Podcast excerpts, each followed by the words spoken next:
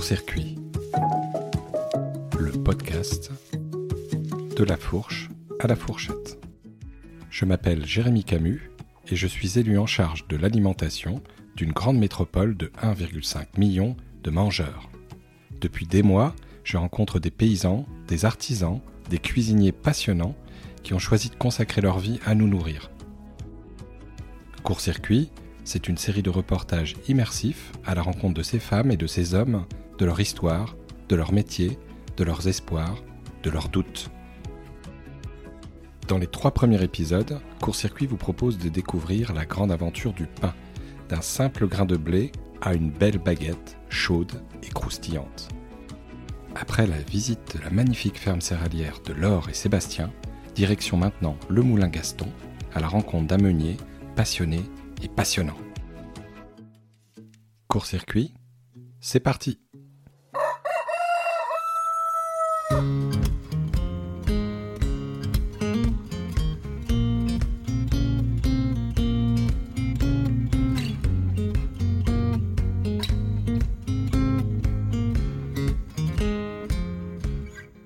Dans le dernier épisode au pied du tracteur de, Sébastien, le céréalier, dans son champ. Et là, j'ai depuis traversé la métropole de Lyon du nord euh, jusqu'au sud.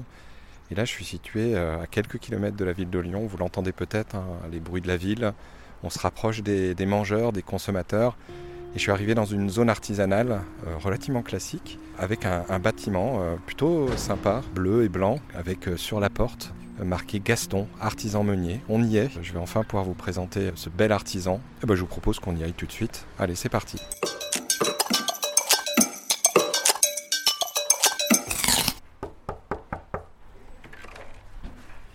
Je viens de monter quelques escaliers dans le bureau de Gaston Meunier et on va faire la connaissance de Mathieu. Bonjour. Est-ce que tu peux nous, nous lever déjà un secret euh, Tu t'appelles Mathieu et pourtant la meunerie s'appelle Gaston. Oui. Euh, Gaston, c'était le prénom de mon grand-père maternel, euh, avec qui j'ai beaucoup appris, qui n'était pas meunier, mais avec qui j'ai beaucoup appris et que j'aimais beaucoup. Moi, je suis bourguignon, né dans une famille de restaurateurs. Donc la, gastronomie et les, matières premières ont toujours fait partie, une grande partie de notre vie. Après, moi, j'ai fait ma carrière, la plupart de ma carrière aux États-Unis où euh, j'ai ouvert en premier un, restaurant, puis continué avec une boulangerie, et, euh, donc une boulangerie où on vend euh, localement et régionalement. Et il y a une dizaine d'années, s'est posé le problème de digestibilité du gluten, et des gens qui étaient intolérants au gluten. Et donc de là, je me suis posé beaucoup de questions sur notre matière première, d'où l'attrait pour la meunerie. Et c'est vrai qu'il y a une vingtaine d'années, on se posait pas trop les questions il y a très peu de boulangers se posaient la question de ce qui était dans leur farine, en fait, euh, comment elle était faite et euh, d'où elle venait. Et bah, petit à petit, ces questions euh, deviennent nécessaires pour avoir un produit sain et avec lequel on a envie de travailler. Ah, donc j'ai commencé à déjà faire beaucoup de recherches, rencontrer beaucoup de monde, me renseigner sur les blés, sur les moutures, sur les différentes pâtes qui sont faites dans la boulangerie industrielle essentiellement. Et la conclusion est venue qu'il fallait pour faire du bon pain, fallait qu'on fasse nos farines et avec un différent type de mouture. Donc voilà comment j'en suis venu à la, à la, meunerie. Et donc la meunerie, euh, on a commencé vraiment il y a six mois à faire des farines. Avant, il y avait toute la période d'installation, de mettre en route, en mettre en route l'équipement, rencontrer euh, les céréaliers. La rencontre s'est faite assez, euh, c'était assez chouette, assez, euh, facilement, plus, facilement que ce que j'imaginais en fait, avec euh, tout un groupe de, de céréaliers de l'est lyonnais. Nous, on a décidé, on a fait le choix d'être 100% bio ici. Donc, on travaille que avec des céréales bio. Et donc, on, échange beaucoup avec euh, ces céréaliers par rapport aux, différentes quali qualités de blé, aux différentes variétés de blé, euh, aux problématiques euh, de climat. Parce que bon, bah, l'été dernier, c'était très sec, mais l'été d'avant, ça n'était pas du tout. C'était très humide. Donc, il faut trouver des, euh, des solutions pour répondre à, la problématique de l'agriculteur et nous, en fait, on, on est vraiment un, élément de connexion entre l'agriculteur et le boulanger. Nous, notre boulot, c'est vraiment de, de trouver les bons produits et de, faire une bonne farine avec. Je viens euh, d'aller interviewer Sébastien, euh, que mhm. tu connais bien, à Genet, euh, et il m'a fait tout un tour de son exploitation, y compris jusque dans son tracteur pour aller faire les premiers semis. Donc on a parlé de toi, et effectivement, il y a toute cette dimension de relocaliser des filières aussi de céréales à travers ton approche. Et ce qui paraît fou, c'est qu'en fait, au sein de cette métropole, il y a aujourd'hui un seul moulin, c'est le tien. Oui, bah, ça j'étais assez surpris. Euh, j'ai un outil dont je suis très content, je suis très fier de notre moulin dont je te parlerai.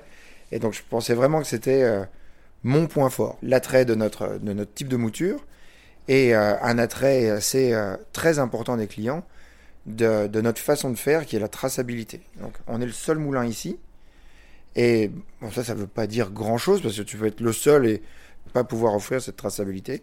Nous, on offre la traçabilité euh, jusque, on pourrait dire au champ, mais c'est pour être technique, c'est pas vraiment au champ parce que quand, quand tu moissonnes et que tu as une moissonneuse, tu t'arrêtes pas à la fin du champ. Ça, donc c'est par céréalier ou par agriculteur. Puis après par qualité de blé. Et en fait, pour avoir croisé quelques-uns des céréaliers qui, te fournissent aujourd'hui mhm. en, céréales, en blé et autres céréales, on va, on va voir qu'il y a d'autres céréales aussi qui rentrent dans, dans ta fabrication ils ont été assez surpris quand ils t'ont vu arriver parce que c'est pas forcément le mode de commercialisation habituel. Ils ont plutôt l'habitude d'être dans des circuits longs avec euh, des mhm. intermédiaires. Et là, pour une première fois, on leur propose d'avoir euh, peut-être un circuit un peu plus court que d'habitude, c'est-à-dire avec un toit qui va fournir ensuite euh, la farine à, des, à, des, à des clients qui sont à proximité dans la métropole ou à proximité de la métropole. Exactement. On, on entend beaucoup parler de circuit court. Alors, la définition de circuit court, c'est très peu d'acteurs dans une même filière. On peut avoir un circuit court en café, par exemple, avec du café qui vient de, Colombie. nous, on a un circuit court et local. Donc, on a un circuit court on achète directement aux céréaliers. certains moulins achètent directement, mais la plupart du temps, c'est plus des, organismes spécialisés qui, sont, qui stockent et qui revendent. donc, nous, on travaille directement avec eux. Donc, on est.